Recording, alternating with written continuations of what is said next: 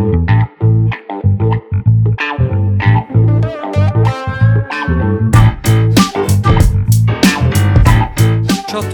benvenuti a questo nuovo episodio di Passion Talks, un podcast dove in ogni episodio mi siedo con ospiti d'eccezione per chiacchierare di ciò che amano fare e per condividere il loro viaggio alla scoperta di se stessi, cercando di scoprire nel modo più profondo possibile tutto quello che c'è dietro ai loro grandi successi. L'ospite di questo nuovo episodio di Passion Talks è Sumia Labani, un punto di riferimento della corsa a lunga distanza marocchina. Sumia ha vinto la ventitresima edizione della Maratona di Marrakesh nel 2012, una delle gare più prestigiose del continente africano. Grazie a questo fantastico risultato, Sumia è riuscita a partecipare alle Olimpiadi di Londra, aggiungendo un altro atleta olimpico agli ospiti di Passion Talks. In questa chiacchierata parliamo di come prepararsi per una maratona, come prevenire infortuni, racconti sulle esperienze più emozionanti di Sumia e di molto altro. Adesso mi taccio e vi lascio il vero motivo per cui siete qui. Signore e signori, Sumia Labani. Sumia, grazie mille per essere qui, eh, benvenuta a Passion Talks. Spero tu stia bene e che a Matera vada, vada tutto per il meglio. Buonasera Martino, grazie per l'invito. Eh, sei veramente speciale perché sei un ragazzo bravissimo che ha pensato a questo progetto e io sono disponibile a tutte le tue domande. Grazie Sumia. Allora iniziamo proprio con una domanda molto generale, ovvero Sumia, parlaci un po' di, di te, delle tue origini, di come ti sei eh, mossa dal Marocco all'Italia e eh, soprattutto di come ti sei avvicinata alla corsa. Io innanzitutto sono etalo-marocchina, abito a Matera dal 2001, eh, e il mio destino che di poter arrivare a Matera è stata eh, l'atletica e tramite naturalmente il mio amatissimo marito Zaid, che anche lui è una uh, grande atleta. Come detto Martino, eh, la mia storia con l'atletica è iniziata da piccolina, perché da quando ero piccola ero appassionata per la corsa. Organizzavo tramite i nostri diciamo, amici del quartiere di garette e da noi l'atletica inizia veramente dalla scuola, è una cosa bellissima che veramente manca qui in Italia. Eh, l'atletica praticamente da lì mh, partono tanti tanti talenti e tanti campioni. E la mia prima gara è stata con eh, la scuola media e da lì mi sono appassionata, ho cominciato a avvicinarmi a questo sport che è veramente bellissimo. È quasi uno sport nazionale in Marocco, vero? Ma un sport eh, più che nazionale perché sai che comunque in Marocco, eh, eh, Martino, come tutti i paesi africani, non abbiamo tanta possibilità per frequentare e per praticare altri sport costosi. Quindi la maggior parte della eh, gioventù eh, cerca di fare un sport magari povero, ma è ricchissimo, nel senso ricco che ti dà tanta opportunità per poter realizzare i tuoi sogni. E proprio perché è uno sport quasi nazionale in Marocco, è praticato da tutti i giovani fin dalle elementari, come ci hai appena detto, quando è che hai capito che avevi qualcosa in più degli altri e che potevi rendere questa tua grande passione una professione che poi in futuro ti ha dato delle soddisfazioni meravigliose? Allora, praticamente quando sei piccolo e giovane vuoi soltanto correre con le tue sensazioni corri soltanto perché tu quando stai nel campo hai soltanto quella voglia di correre. Però con il tempo eh, cominci a capire come funziona questo sport, soprattutto l'atletica, perché l'atletica è un mondo gigante. Man mano magari cresci, cominci a capire, diciamo, che anche tu hai la possibilità di poter uh, realizzare uh, diciamo, il tuo sogno e perché no, un giorno che sarei alle Olimpiadi e quindi fino, fino a categoria cadetto, per esempio eh, ragazzo, cadetto, allora lì cominci soltanto, inizi soltanto la tua carriera giocando, ma lì inizi a capire che tu sei un talento, magari che ti stai eh, dando qualcosa in più. E naturalmente quando si fanno le gare tra diciamo, gli atleti giovani si vede quella differenza. E naturalmente che comunque io dico sempre grazie ai miei genitori, alla mia famiglia che è stata vicino a me da piccola, perché loro che mi hanno dato il loro sostegno, e li ringrazio moltissimo, eh, soprattutto mio papà purtroppo che non c'è più, è una, una persona splendida che mi ha dato tanta, tanta fiducia, mi ha dato coraggio e quindi mi ha seguito fino a diciamo eh, l'ultimo momento che ho messo il piede in aereo per poter arrivare in Italia. No, eh, infatti, poi parleremo anche di quello perché la figura del genitore, adesso tu sei in quella posizione, ma è sicuramente sì. qualcosa che porta i ragazzi a o eccellere o addirittura a smettere di, eh, nel nostro Bravo. caso a correre, ma in altri sport a smettere di praticarlo per troppa pressione, per, perché non riescono comunque a eh, trasmettere la felicità di fare sport e si concentrano solo ai risultati, che forse è la cosa peggiore che un genitore possa fare. Bravo. Infatti, proprio, anzi, eh, parliamone adesso perché stiamo parlando proprio di questo. Io ho conosciuto tua figlia, eh, anzi, vostra figlia, perché anche Said l'ho conosciuto, ho avuto la fortuna di correre sì. con lui a Matera l'estate scorsa. E lei ha la stessa passione eh, per la corsa che hai tu, da quello che ho visto nel pranzo che abbiamo avuto insieme. E tu com'è che cerchi di gestire questo rapporto genitore-figlio eh, senza che diventa una, una, pressione troppo grande e per eh, farle arrivare a determinati risultati, ma con la gioia di fare uno sport meraviglioso come la corsa? A fare genitore allenatore o allenatori genitori al proprio figlio non è facile, assolutamente, perché comunque eh, entrano tanti fattori che ti possono bloccare con il tuo figlio.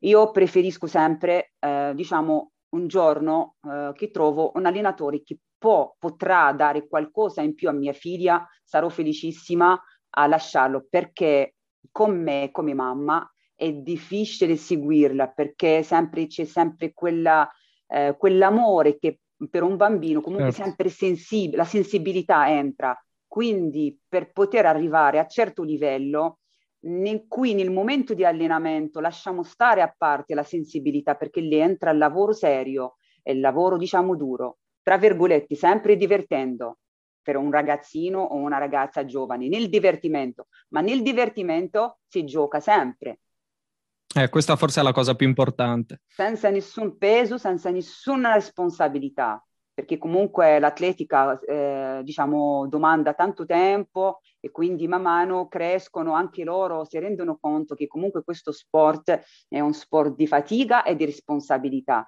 e quindi bisogna farlo, a, diciamo, amare. Questo sport deve essere un, un sport, diciamo, che quando tu magari inizi ad allenare, devi eh, partire da te, sto parlando sempre dai, dai ragazzini, senza spingerlo con una forza o costringerlo a fare l'allenamento eh, per forza. E invece eh, tu come hai fatto a conciliare la, le tue meravigliose performance e risultati sportivi a eh, due gravidanze? Mi avevi raccontato che addirittura eh, dovevi allenarti mentre eri incinta. come hai fatto a conciliare queste due cose?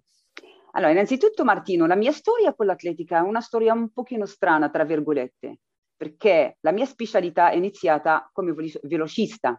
Io sono partita da 12 anni, eh, diciamo, a iniziare a praticare l'atletica, ma veramente seria. Eh, e questo anche eh, grazie al mio allenatore eh, in Marocco, che mi ha dato una bellissima, grandissima base che mi ha servito fino a tuttora. È un eh, allenatore che si chiama Sahmoudi eh, praticamente iniziato con i 100 metri, 100 metri, 200, con la velocità.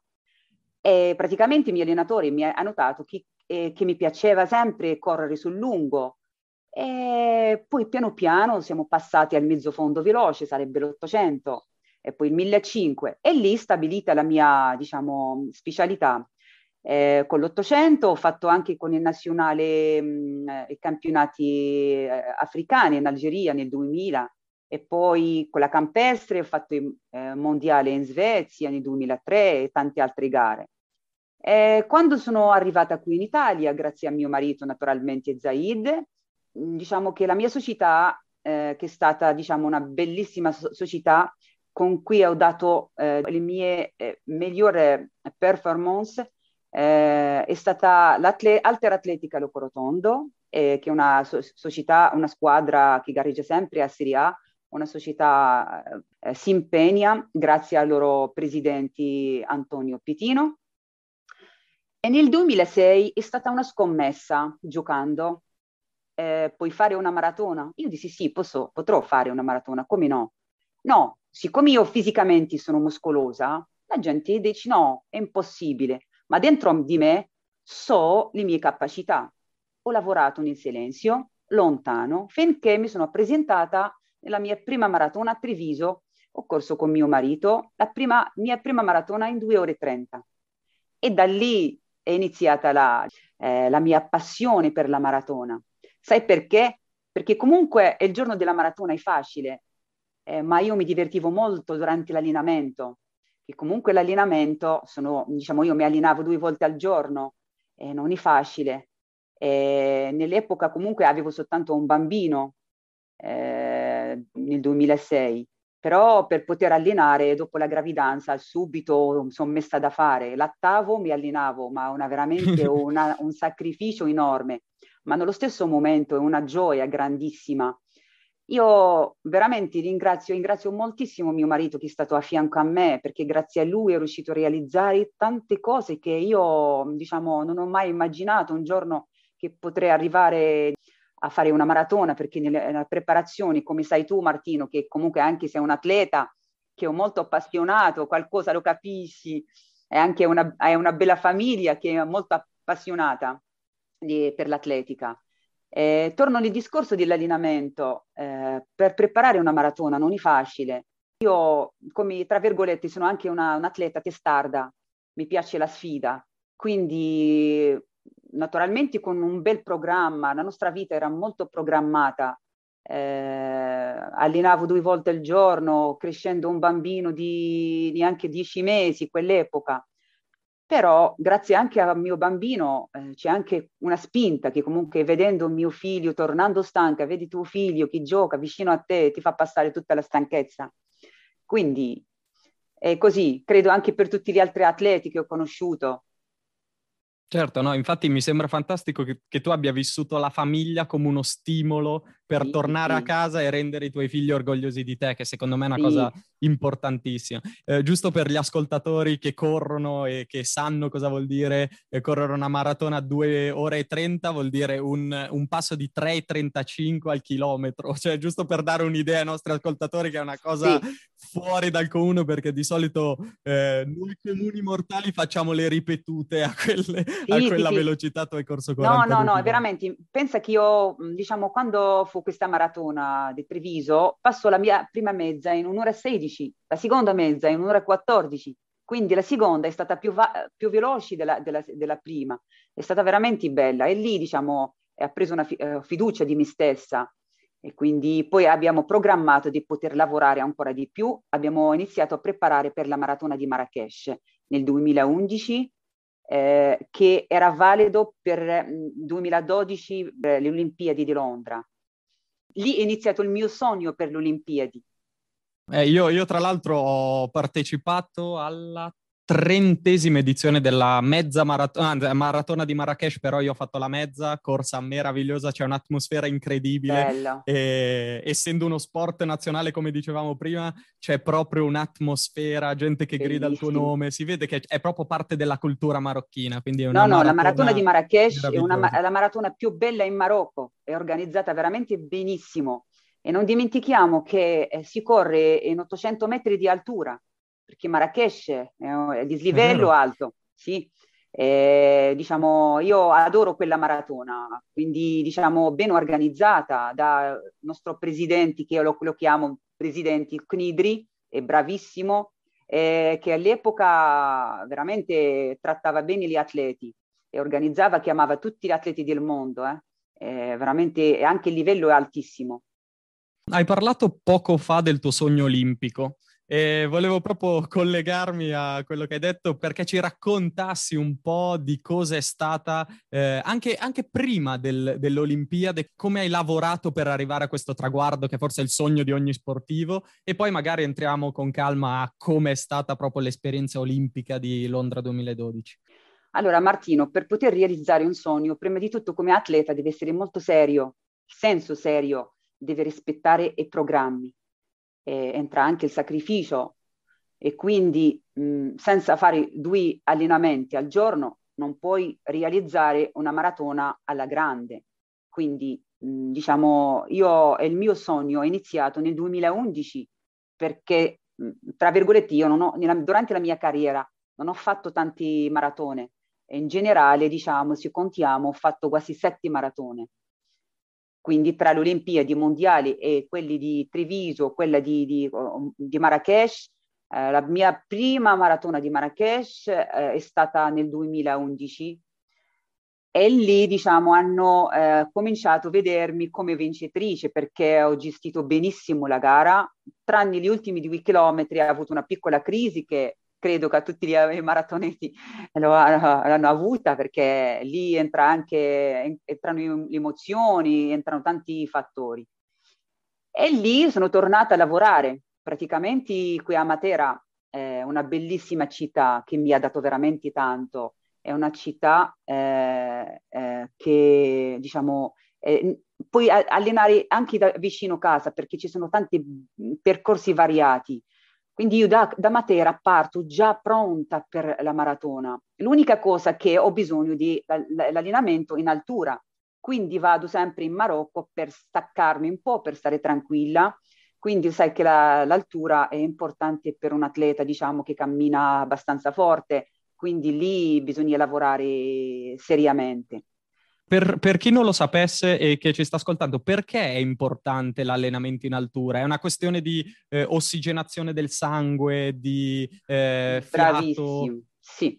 Allora, io innanzitutto per poter spiegare una cosa, tra virgolette, non si va in altura che stai ancora iniziando l'allenamento, in altura okay. si va che stai già in forma, che quando stai già in forma e quindi in altura devi mantenere il tuo allenamento, non devi mai toccare l'80%, perché lì c'è la mancanza di ossigeno e il muscolo va in crisi. Quindi l'allenamento in altura, ben fatta, rispettando tante regole, naturalmente eh, aumentano i globuli rossi, eh, diventi anche forti, diciamo, a livello muscolare e quindi quando scendi a livello del mare diventa più, più facile la corsa. Questo è il fatto dell'altura. L'altura, io dico sempre, quando uno va in altura non deve allenare fortissimo, devi sempre risparmiare il 20%. Tutto okay, qua. Questo è importantissimo. Sì. No, ok, ok, ti ho interrotto per eh, rendere chiara questa cosa che, che, secondo me è molto importante perché lo vedo anche in altri sport, per esempio gli apneisti, sì, per, sì, il, per, cercare tutto. di eh, sviluppare la capacità polmonare vanno ad allenarsi Bravo. in altura. Grazie mille per, per avercelo raccontato nel mondo della corsa. Comunque dicevi del, eh, che, che, andavi in Marocco per allenarti un po'. E, Allenarmi anche perché quell'epoca avevo un bambino, quindi diciamo per avvicinarmi anche un po' alla mia famiglia, per darmi la mano, perché lascio il mio bambino, vado con il mio nazionale in Marocco, vado sempre con loro a fare i raduni. Quindi preparavo lì la mia preparazione almeno per un mese, un mese e mezzo e tornavo naturalmente in Italia, la mia amatissima Italia, perché io adoro l'Italia, quindi eh, sono anche molto conosciuta, ho vinto tante gare nazionali e internazionali. Eh, praticamente andavo a gareggiare anche all'estero, quindi diciamo, eh, credo anche la maggior parte di atleti che hanno vissuto la stessa strada mia. E niente, diciamo, la mia preparazione è stata questa per realizzare il minimo delle Olimpiadi nel 2012 e abbiamo scelto Marrakesh, che è una maratona eh, abbastanza organizzata eh, a livello anche di, di, eh, di, atleti forti, perché vengono etiopiani, keniani, europei. E la mia fortuna, tra virgolette, quel giorno eh, sono presentati 12 keniani, tra keniani e Etiopie, quindi è il migliore ma io ero talmente eh, rilassata perché ho lavorato molto, ho detto vabbè, devo, oggi devo eh, darmi, diciamo, la mia, me stessa. Quindi la verità, eh, quel giorno sono partita come tutti gli atleti, tranquilla e quindi comunque notavo che qualcosa in più, qualcosa in più come sai, dopo la maratona, dopo la mezza maratona, lì capisci chi, con chi stai, con chi, diciamo, che cosa devi fare. E dopo la mezza maratona siamo rimasti in tre, una keniana e una etiopiana. Nel trentesimo chilometro sono trovata io con la, la favorita e dell'Etiopia. E praticamente dopo 30, un chilometro, sarebbe 31, mi sono trovata da sola. E lì ho visto il tempo che stavo andando forte. È stata veramente tra le emozioni, la paura, anche perché quando corri la maratona ti vengono tanti pensieri, tanti pensieri brutti e belli, però belli più che brutti. Comunque entra la concentrazione. Io, diciamo la verità, mm, Martino, quando corro una maratona, nel momento in difficoltà, quando mi trovo in difficoltà, comincio a pensare ai miei sacrifici, ai miei allenamenti duri, perché comunque il giorno della maratona, eh, Martino, è un giorno eh, facile. Qual è che è difficile? È l'allenamento. L'allenamento. Io nel momento in crisi dico sempre, io ho fatto di allenamenti peggio e più difficile della maratona, quindi cercavo di motivarmi da sola, perché lì non entra né l'allenatore né la tua famiglia, solo tu, le tue emozioni e tuo, la tua testa. E quindi piano piano, piano piano mi sono trovata, diciamo, andando verso il traguardo e sono andata a vincere eh, con distacco di un minuto e 36, mi ricordo benissimo, un minuto e 36 e sono fino adesso la prima marocchina che vinse la maratona di Marrakesh. Non oso immaginare l'emozione di vincere una maratona a casa tua. Guarda, Mamma. non sapevo nulla del tempo perché sono arrivata naturalmente morta, che quel momento lo speaker diceva che ho fatto il minimo alle Olimpiadi. Allora lì è stata la mia gioia, eh, diciamo la mia felicità, ho dimenticato la stanchezza, urlavo, piangevo, non sapevo che cosa fare. È veramente bello. Mi sto immaginando il momento di vincere una maratona. C'è un conto, eh, questi etiopi o kenyoti che vengono a Marrakesh, vincono una maratona, e ovviamente è una sensazione incredibile, ma vincerla sì, sì. a casa tua, col tuo pubblico, deve essere una cosa è stata veramente... Io, credimi, ehm, il fatto che il valore che ho vinto la maratona dentro casa mia, per me è meglio di un titolo olimpico. Tuttora lo sto sentendo dentro di me, che quando immaginavo quegli ultimi metri, le urle, che tutti mi chiamavano il mio nome, veramente sono tante emozioni. E questo è il bello dello sport. Oltre, perché comunque sai che noi pratichiamo lo sport anche per aiutare le nostre famiglie, cioè, gli amatori praticano lo sport per divertimento, per la salute ed è anche bello per realizzare il loro sogno, perché anche da loro piccolo ci sono anche sacrifici. Voglio anche mandare un messaggio, voglio ringraziare gli amatori, perché gli amatori, grazie a loro, che gli atleti e professionisti esistono. Veramente sono, eh, diciamo, eh, danno una bella immagine e non è partenza da, di gara, perché sono tanti, ma i professionisti sono pochi. Per dirti, i professionisti si presentano davanti alla gara, diciamo davanti alla partenza, pochissimi, ma la bellezza della gara qual è? Sono gli amatori. E. E i tifosi. e i tifosi, naturalmente. Eh, ehm, hai detto prima che durante i 42 km di una maratona pensi cose positive, negative ma a cos'è che cerchi di pensare mentre corri? Sei presente nel momento? Pensi a come correre con eh, una buona tecnica? Pensi alla respirazione? C'è qualcosa in particolare a cui pensi? Allora, nel momento eh, che quando corri la maratona, che nel momento in cui, quando superi il trentesimo chilometro, che cominci, cominci a entrare in crisi, capito? Allora lì, ripeto, che entrano, vengono tanti pensieri quel momento l'atleta che è ben preparato, anche un amatore ben preparato, deve cercare di pensare nelle cose positive per poter affrontare quel momento, diciamo, di difficoltà. Naturalmente chi, eh, a ognuno di noi c'è un momento di, di, di, di difficoltà, c'è che riesce a superare, a superarlo, c'è che no. E alla fine troviamo tanti eh, atleti, magari nel momento in crisi si cercano di ritirare però è, è una, un momento di, diciamo, è un, secondi. Se tu riesci a superare quel momento breve, rientri di nuovo, diciamo, nel tuo, mi, tuo meccanismo, il ritmo, la respirazione, cerchi di rilassarsi naturalmente e di pregare. Quello è sempre importantissimo.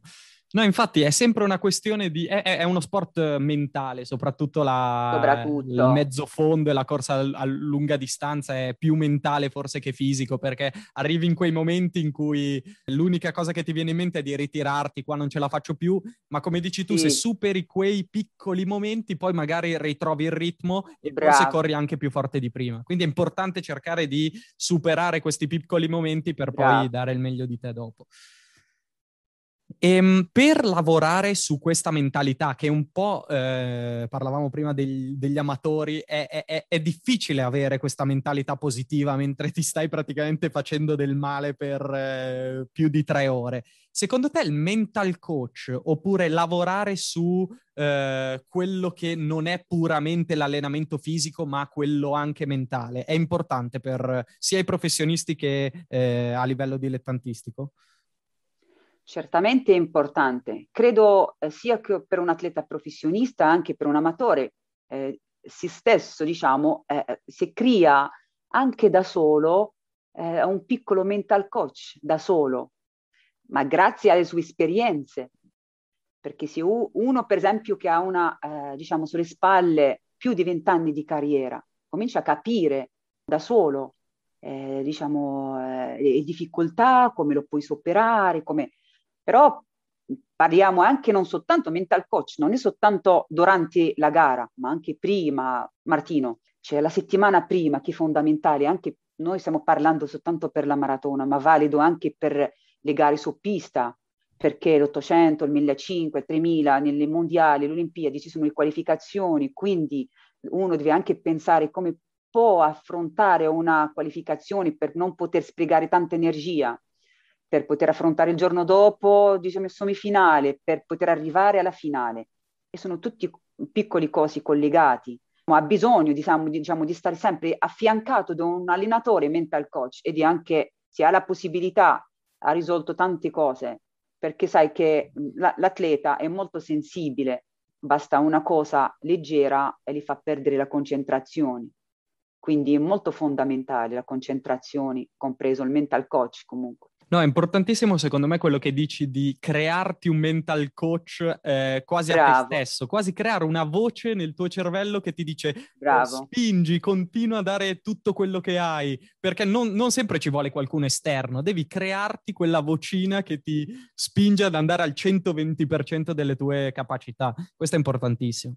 Sì, sì, io eh, sai perché ho da sola ho creato anche questo e grazie alla mia esperienza, perché tra virgolette anche io sono, sono stata un atleta veramente, diciamo, tra virgolette forte, ma allo stesso mo- momento sono stata anche un'atleta sfortunata perché eh, ho, ho fatto tutto da sola io e mio marito, perché io non avevo la possibilità di poter andare da un medico per poter seguirmi a livello di alimentazioni, eh, di poter andare a cercare un mental coach. Ho fatto la massaggiatrice, ho fatto mental coach, ho fatto tutto da sola e sono arrivata, sono contenta e questo per me è un, un, un orgoglio. E figurati se io avessi avuto tutta questa possibilità, io potrei anche vincere un mondiale, come sono fatta io, però sono contenta comunque. Questo sarà anche un messaggio agli atleti che hanno tutto ai ragazzini, ai, in tutti gli sport, non soltanto l'atletica. Chi ha qualche possibilità bisogna approfittare perché il talento c'è sempre, c'è sempre. E il talento, sì, si nasce, ma anche se non si nasce lo possiamo creare, ma con il lavoro serio, con l'allenamento serio. E purtroppo questi giovani di oggi, eh, non dico comunque, non vogliono sacrificare un po'. Lo sport è un sacrificio, ma sacrificio diciamo tra virgolette bello, una soddisfazione che magari tu fai un'oretta di sport, un po' di fatica, ma torni a casa un'altra persona.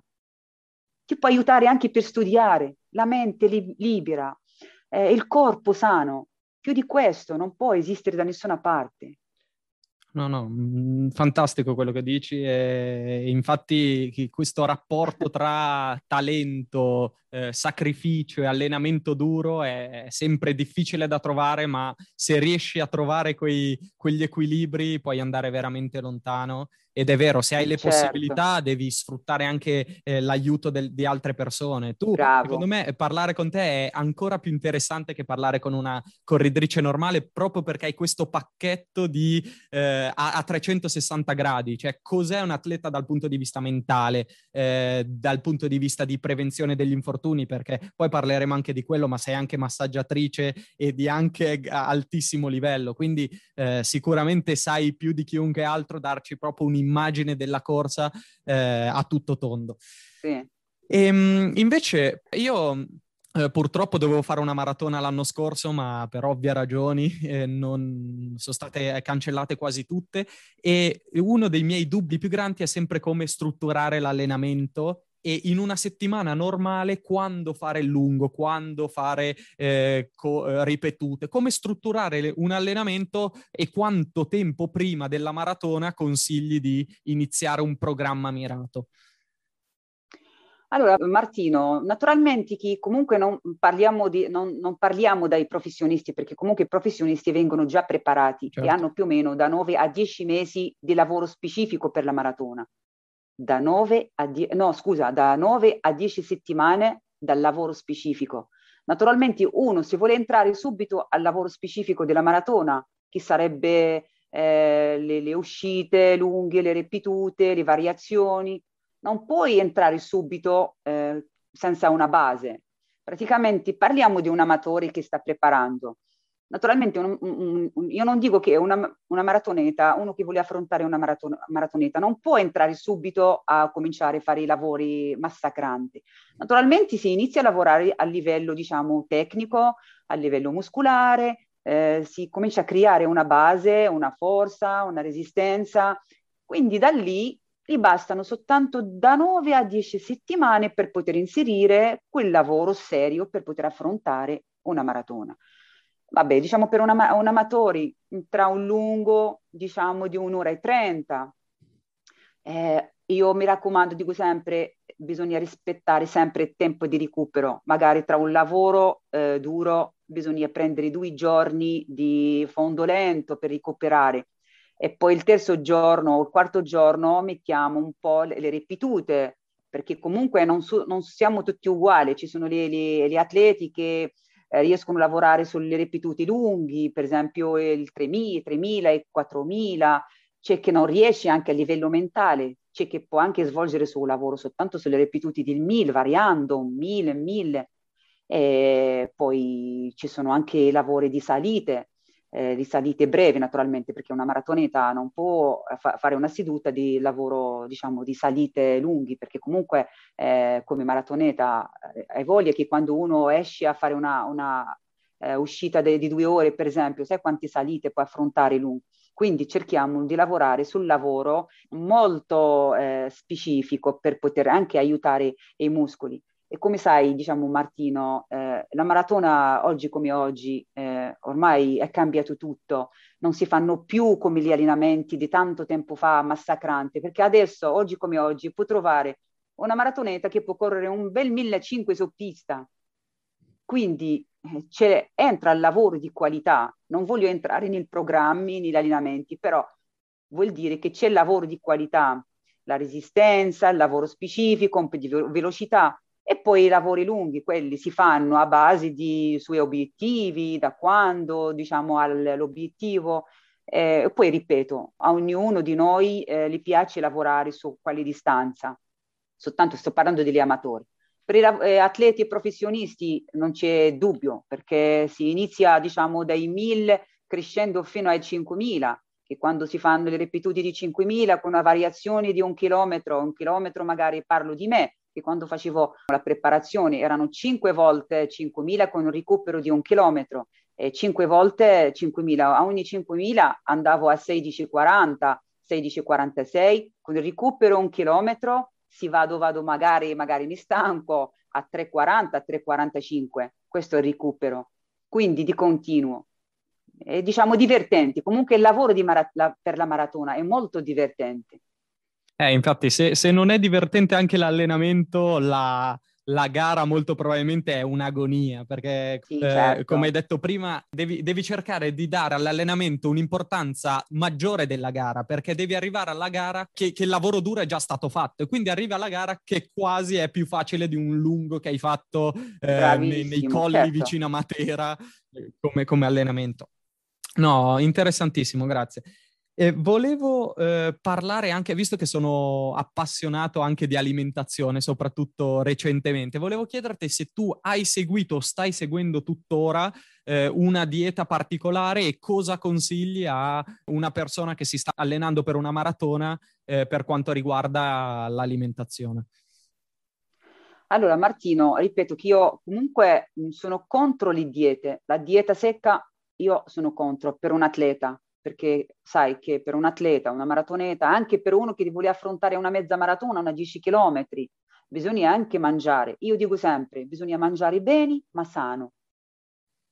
E questo è molto importante. È una parola facile, semplice, che quando si dice mangia un po' di tutto. Eh, l'alimentazione è molto fondamentale, naturalmente non è uno che fa tanti sacrifici e, e va magari inserisce alcuni cibi che non servono, parlo diciamo comunque anche la settimana prima della maratona, bisogna stare molto attenti, eh, diciamo, per poter anche arrivare il giorno della maratona a, live- a livello muscolare, a livello di, di diciamo, eh, fisico in generale, perfetti. Il mio consiglio di, per una maratoneta deve stare sempre attento naturalmente che cosa devi mangiare dopo ogni lavoro, perché ogni allenamento è diverso dall'altro. Uh, non è che noi saliniamo tutti i giorni, diciamo, forti. Eh, mi raccomando, i carboidrati, mangiate i carboidrati perché non, ma- non fanno ingrassare per una maratoneta, molto importante. Si mangia, eh, diciamo, tanta verdura naturalmente, variando con pesce, carni. Bisogna inserire tutte queste cose durante la settimana naturalmente senza esagerare, eh, a ognuno, diciamo, se a uno ha un medico che li sta seguendo, eh, sicuramente saprà che cosa devi mangiare. Eh, la cosa bella degli amatori di oggi sono tutti esperti perché vanno a cercare, hanno la voglia di, di, di sapere, sono bravi. Io, guarda, da loro ho imparato anche tante belle cose, ho imparato di alcune cose che io non lo sapevo, parlando con loro.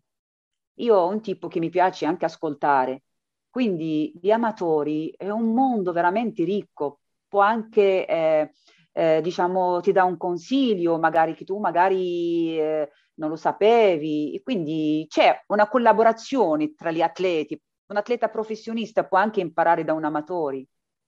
Cioè, è, è, proprio questo il bello della corsa, che eh, è sì. come se pensassimo uh, più o meno uguale, se, se, abbiamo questa passione per la corsa. Quindi se, se sei certo. un atleta elitario, se sei un amatore o se sei un principiante... Sono uguale. Eh, sono, cioè, se hai la passione per la corsa è, è, qualcosa che ci accomuna e parlare di certo. corsa o anche di, di, consigli che vanno al di fuori della corsa è, è molto piacevole.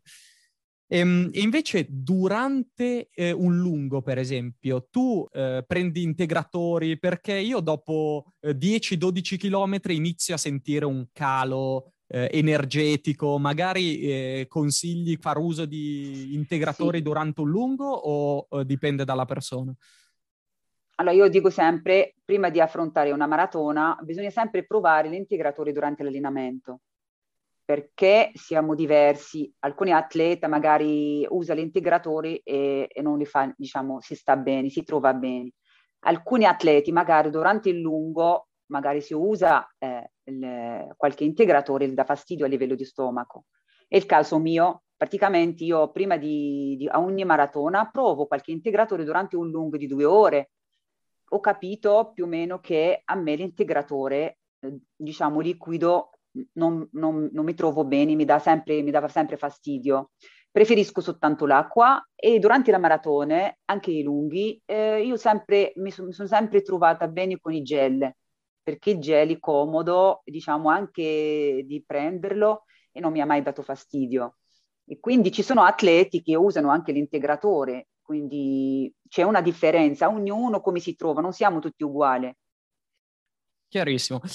Ehm, dicevamo prima che sei anche ma- massaggiatrice e ehm, visto che eh, l'infortunio per un corridore di lunga distanza è sempre dietro l'angolo, quali sono gli infortuni più frequenti eh, che vedi o che hai avuto anche nella tua esperienza e, e hai alcuni consigli per prevenirli? Allora Martino, eh, come hai detto che io eh, ho fatto tutto da sola, ho cercato di fare anche mental coach da sola. Ad arrivare a fare la massaggiatrice, la verità, io la mia fortuna che ho vissuto, diciamo, anche per 32 anni in massaggi da altissimi massaggiatori, i nostri in Marocco, anche qui in Italia, e quando anche eh, ho fatto le Olimpiadi, ho, avuto anche il piacere di fare il massaggio dal massaggiatore di Osin Bolt. Perché il bello delle Olimpiadi, nel villaggio olimpico, si mettono tutti quanti e chi vuole fare il massaggio, naturalmente non ti fanno un massaggio di due ore, ma un massaggio di un quarto d'ora. Però io volevo anche capire più o meno mh, il, il meccanismo, ma ero già appassionata per il massaggio perché sai che tra di noi atleti nei raduni magari uno si sente diciamo un po' in difficoltà, cerchiamo di massaggiarlo, quindi da lì cominci a conoscere il muscolo, cominci a capire qual è il problema. Per quanto riguarda eh, l'infortunio, diciamo che in comuni da nostre, diciamo, la maggior parte di atleti, credo che oltre il ginocchio è il periforme e sale, sarebbe il dolore sotto il gluteo. Quindi quello è dovuto dal muscolo perché con tanti chilometri il muscolo si indebolisce e purtroppo la maggior parte di maratoneti non fanno il lavoro di potenziamento come si deve bisogna inserire sempre una seduta di potenziamento o potenziamento naturale o potenziamento in palestra. Bisogna rinforzare tutti i muscoli perché quello è molto importante.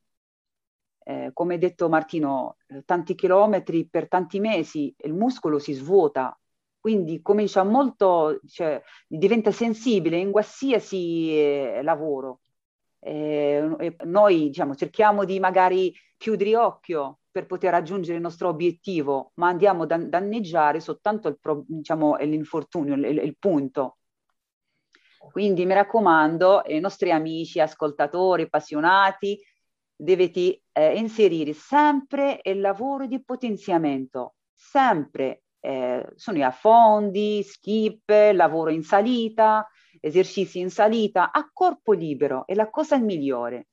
E con che frequenza? Un, una volta a settimana o... Ma bah, eh, dipende, diciamo, dall'obiettivo. Se l'obiettivo è molto lontano, possono anche farlo una volta a settimana. Okay. Se l'obiettivo è vicino, a ogni volta, ogni 15 giorni. No, chiarissimo. Invece, eh, hai mai avuto un, uh, qualcuno che ti ha ispirato? Tu hai parlato di tuo marito Said, che è stata anche fonte di ispirazione per te, ma uh, c'è, c'è, stata una persona in particolare che ti ha ispirato nel mondo della corsa, che stimi particolarmente? Allora, sai, eh, Martino, noi abbiamo la storia in Marocco dell'atletica, che sarebbe Said Ouita, che è un atleta che aveva fatto tutto il record dall'800 al, mille, uh, al 10.000. Quindi da piccola guardavo sempre Saido Wita e avevo sempre questa, questo desiderio di poter arrivare anche io un giorno. E abbiamo anche la stella de, del 1500 mondiale ed il Garrouge, Icem il Garrouge. Icem il Garrouge tuttora non è ancora stato battuto il suo record eh, sul 1500 ed è 3,26. Quindi questi due è il mio simbolo eh, sono stati sempre, diciamo, eh, per me eh, una, un punto di riferimento nel mio piccoli, nel mio, da quando ho iniziato a fare il mezzo fondo, perché, ripeto, da una parte della mia, eh, diciamo, adolescenza ho fatto soltanto velocità. E quindi sono stati due atleti veramente di grandissimo livello che credo tutti i marocchini, diciamo, stimano questo, questi due atleti. Ok. Invece eh, abbiamo parlato della eh, cultura marocchina della corsa, che è qualcosa di meraviglioso, ma quando ti sei eh, trasferita a Matera, hai visto una differenza nella cultura della corsa e nel modo in cui eh, gli atleti, soprattutto professionisti, approcciano eh, gli allenamenti o in generale la cultura italiana della corsa a lunga distanza? Allora, Mm, Martino, io, questo è un discorso molto importante per me, perché eh, io sono arrivata in Italia, soprattutto a Matera, nel 2001, eh, sono arrivata di poter trovare e realizz- realizzare qualcosa in più. E di certo eh, erano quell'epoca tantissimi talenti, ma tantissimi, dal salto in alto, l'Ottocento, eh, salto in lungo, il mezzo fondo, eh, diciamo la velocità. Purtroppo gli ultimi anni sono spariti tutti. Posso capire dalla mia esperienza qual è il motivo, eh, io purtroppo, Martino, eh, la mia cultura, diciamo, perché Marocco è un paese molto aperto, non è un paese africano chiuso, eh, soprattutto la donna può praticare l'atletica, lo sport in generale con una maniera proprio libera. Quindi eh, sono arrivata con una mentalità aperta e un pochino, quando sono arrivata qui, è rimasta un pochino ferma e quindi ho detto mi devo dare da fare e la mia fortuna che comunque ho conosciuto tanti amici italiani, sia del nord, sia di, diciamo, di, del sud, sono tanti eh, allenatori che ogni tanto ci sentiamo per qualche consiglio. Matera, ripeto, mm, per me poteva essere già dalla prima linea nel, diciamo, nel risultato a livello atletico, ma c'è qualcosa che non va Purtroppo io eh, ho cercato di dare tutta la mia disponibilità, di aiutare, di poter creare ai- anche eh, per far crescere i talenti. Tra virgolette, sono stata sempre bloccata con una maniera e l'altra. E mi fa male, veramente, Martino, mi fa male perché io voglio dare la mia esperienza, voglio, eh, diciamo, quello che ho raccolto durante i 34 anni di esperienza, dalla velocità. Eh, Vedi Martino, io sono arrivata alle Olimpiadi col mio programma, con la mia esperienza, sono riuscita a fare il minimo, quindi qualcosa c'è. Peccato comunque, tra virgolette, non voglio diciamo entrare più di, di tanto, speriamo che qualcosa cambia, perché Matera merita tanto. Io amo questa città, la verità mi ha dato tanto e mi con- continua a darmi, però non mollerò, non mollerò, devo cercare di dare qualcosa a questa bellissima città. E hai alcuni programmi in mente o alcune cose vuoi, da cui vuoi partire per cercare di portare un po' di cambiamento sia a Matera che nella cultura italiana della corsa? No, la cultura italiana della corsa è perfettissima. Ah, ok. Se noi parliamo... Parlavi più di Matera. Okay. Sì, no, la okay, cultura okay, italiana, anzi, gente che lavora, gente che lavora, gente che crea, e si vedono perché ci sono tanti talenti. Io seguo sempre i ragazzini, ragazzi, eh, atleti, diciamo, eh, le gare indoor, il campestre, anche dal piccolo. Io guarda, guardo, guardo anche le gare per la categoria, diciamo, giovanile, perché quella è molto importante. Dobbiamo dare tanta importanza e tanto tempo a questo settore giovanile, non, non bisogna trascurarlo perché è lì, è lì c'è il talento. Eh, quindi no, io parlo soltanto da da, diciamo, eh, la mentalità, ancora bisogna cambiare qualcosa tra di loro. Non c'è la discussione tra allenatori, non c'è, non c'è eh, scambio di idee, sono bloccati. Quindi questa cosa mi fa, mi fa stare male, perché io vengo dall'Africa, dal Marocco, per trovare qualcosa di meglio, invece no. Ho trovato il contrario. Eh, no, ma sicuramente eh, tu poi arrivavi da una cultura che dal punto di vista soprattutto sportivo è molto aperta. Sì, certo, no, sai perché io eh, parlo di questa, questo argomento, lo parlo veramente con molta tristezza, perché i talenti a Matera ci sono, ci sono veramente talenti che possono un giorno alzare la bandiera italiana nelle grandi manifestazioni e perché no, Olimpiadi mondiali. Purtroppo bisogna cambiare qualcosa perché anche a livello di infrastrutture sicuramente tra Matera e quello che puoi trovare magari a Milano, a Roma, ci saranno molto diverse. Però certo. con persone come te che possono essere... Magari, sì. Io mi sento, sai come Ma- Martino, mi sento come un uh, leone dentro una gabbia e quello ti fa stare male. Quindi io cerco sempre di, vedi per esempio io mh, cerco di, di, aiutare anche i ragazzi che mi, che mi, conoscono, vengono a cercare, eh, diciamo, me per poter aiutarli per affrontare i concorsi per i carabinieri, per, e grazie a Dio t- tutti i miei ragazzi, i miei allievi hanno superato i concorsi, eh, perché comunque io sono molto seria e posso capire questi ragazzi, perché comunque, tra virgolette, i ragazzi di concorsi non sono atleti e vengono, eh, diciamo, da zero e bisogna partire con loro con cautela e bisogna stare attenti. Ma comunque alla fine si crea anche questo rapporto di zia oltre che allenatrice, zia, mi chiamavano sempre zia mia. si crea un bel rapporto perché io cercherò sempre eh, dare il mio massimo per loro, che comunque a loro serve. Eh, anch'io che ho avuto tanti allenatori in sport diversi nella mia vita, mi sono reso conto che eh, quando riesco veramente a trovare questa sintonia con l'allenatore che va al di là certo. del semplice esercizietto, è molto importante creare proprio un feeling. Un bel rapporto, un bel rapporto. tra l'allenatore e l'atleta, è molto fondamentale Mattino. Se non c'è questo rapporto che può essere diciamo un rapporto dove entra il padre, entra l'amico e anche l'allenatore, o magari entra la mamma, entra l'amica e l'allenatore, non puoi andare oltre. Ripeto perché l'atleta è molto sensibile. Invece, ricollegandoci un attimo a quello che stavi dicendo prima dell'apertura del Marocco, eh, nello sport, soprattutto oggigiorno, si parla di eh, discriminazione a livello di genere tra, per esempio, soprattutto eh, negli sport più seguiti, t- banalmente il calcio, sì. il tennis, si parla spesso sì, di questi temi. Nella corsa, secondo te, c'è eh, una sorta di discriminazione tra corridori eh, uomini e donne o non l'hai vissuto o visto nella tua carriera? No, ma la verità, diciamo che, ripeto, che il Marocco, grazie a Dio, è un paese molto, molto aperto e molto avanti, diciamo, per quanto riguarda l'atletica.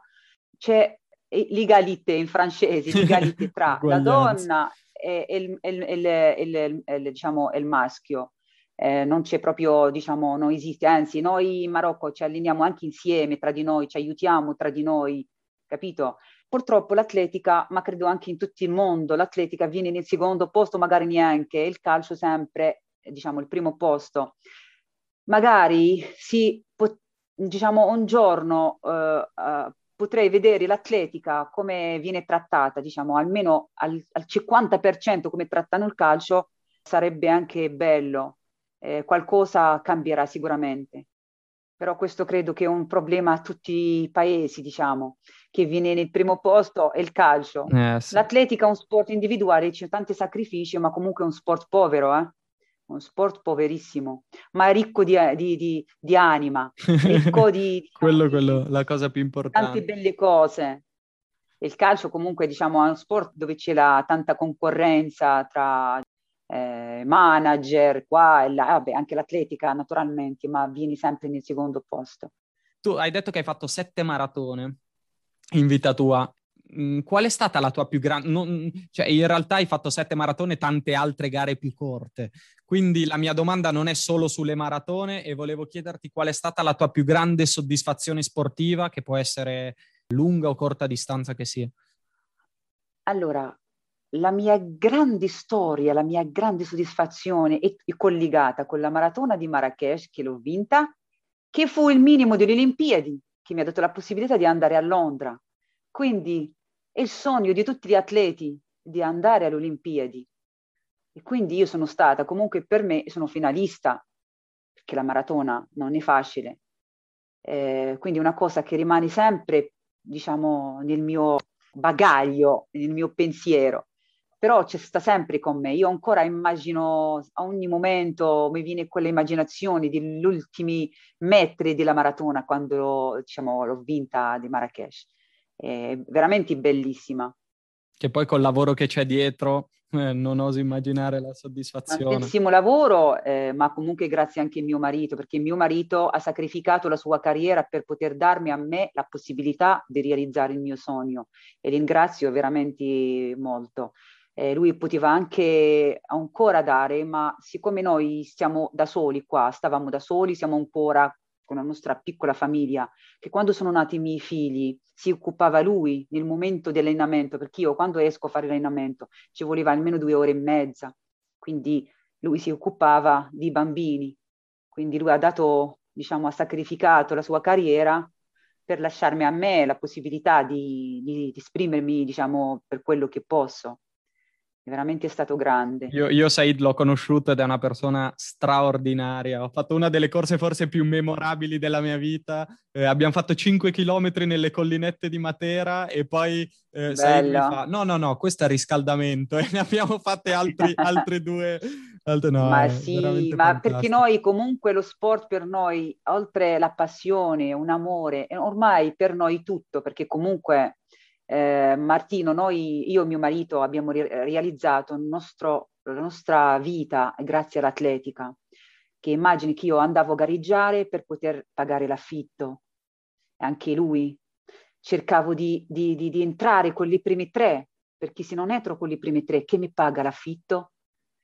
Come devo mangiare? Questo è un, un altro discorso. Mm, certo. Quindi tu comunque non vivi concentrato, io non ho mai vissuto, diciamo, l'atletica concentrata al 100%, perché c'è sempre quella paura, no, io devo gareggiare tutte le domeniche. E quando tu gareggi tutte le domeniche ti stanchi, non sei più, diciamo, non, non riesci a concentrare. Però è sempre bello, per me è sempre un, un orgoglio.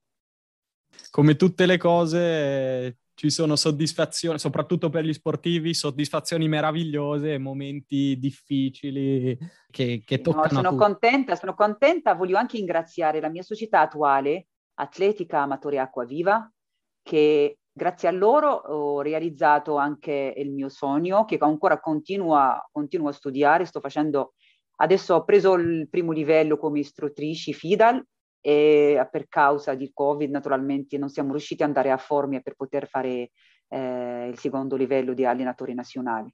Eh, voglio ringraziare veramente questa bellissima società che è anche una, diciamo, è storica, più di 40 anni, eh, e anche un ringrazio al mio presidente Giacomo Bruno, veramente una persona splendida che ama l'atletica, veramente ha dato tanto e continua a dare. Voglio veramente ringraziare è una brava persona.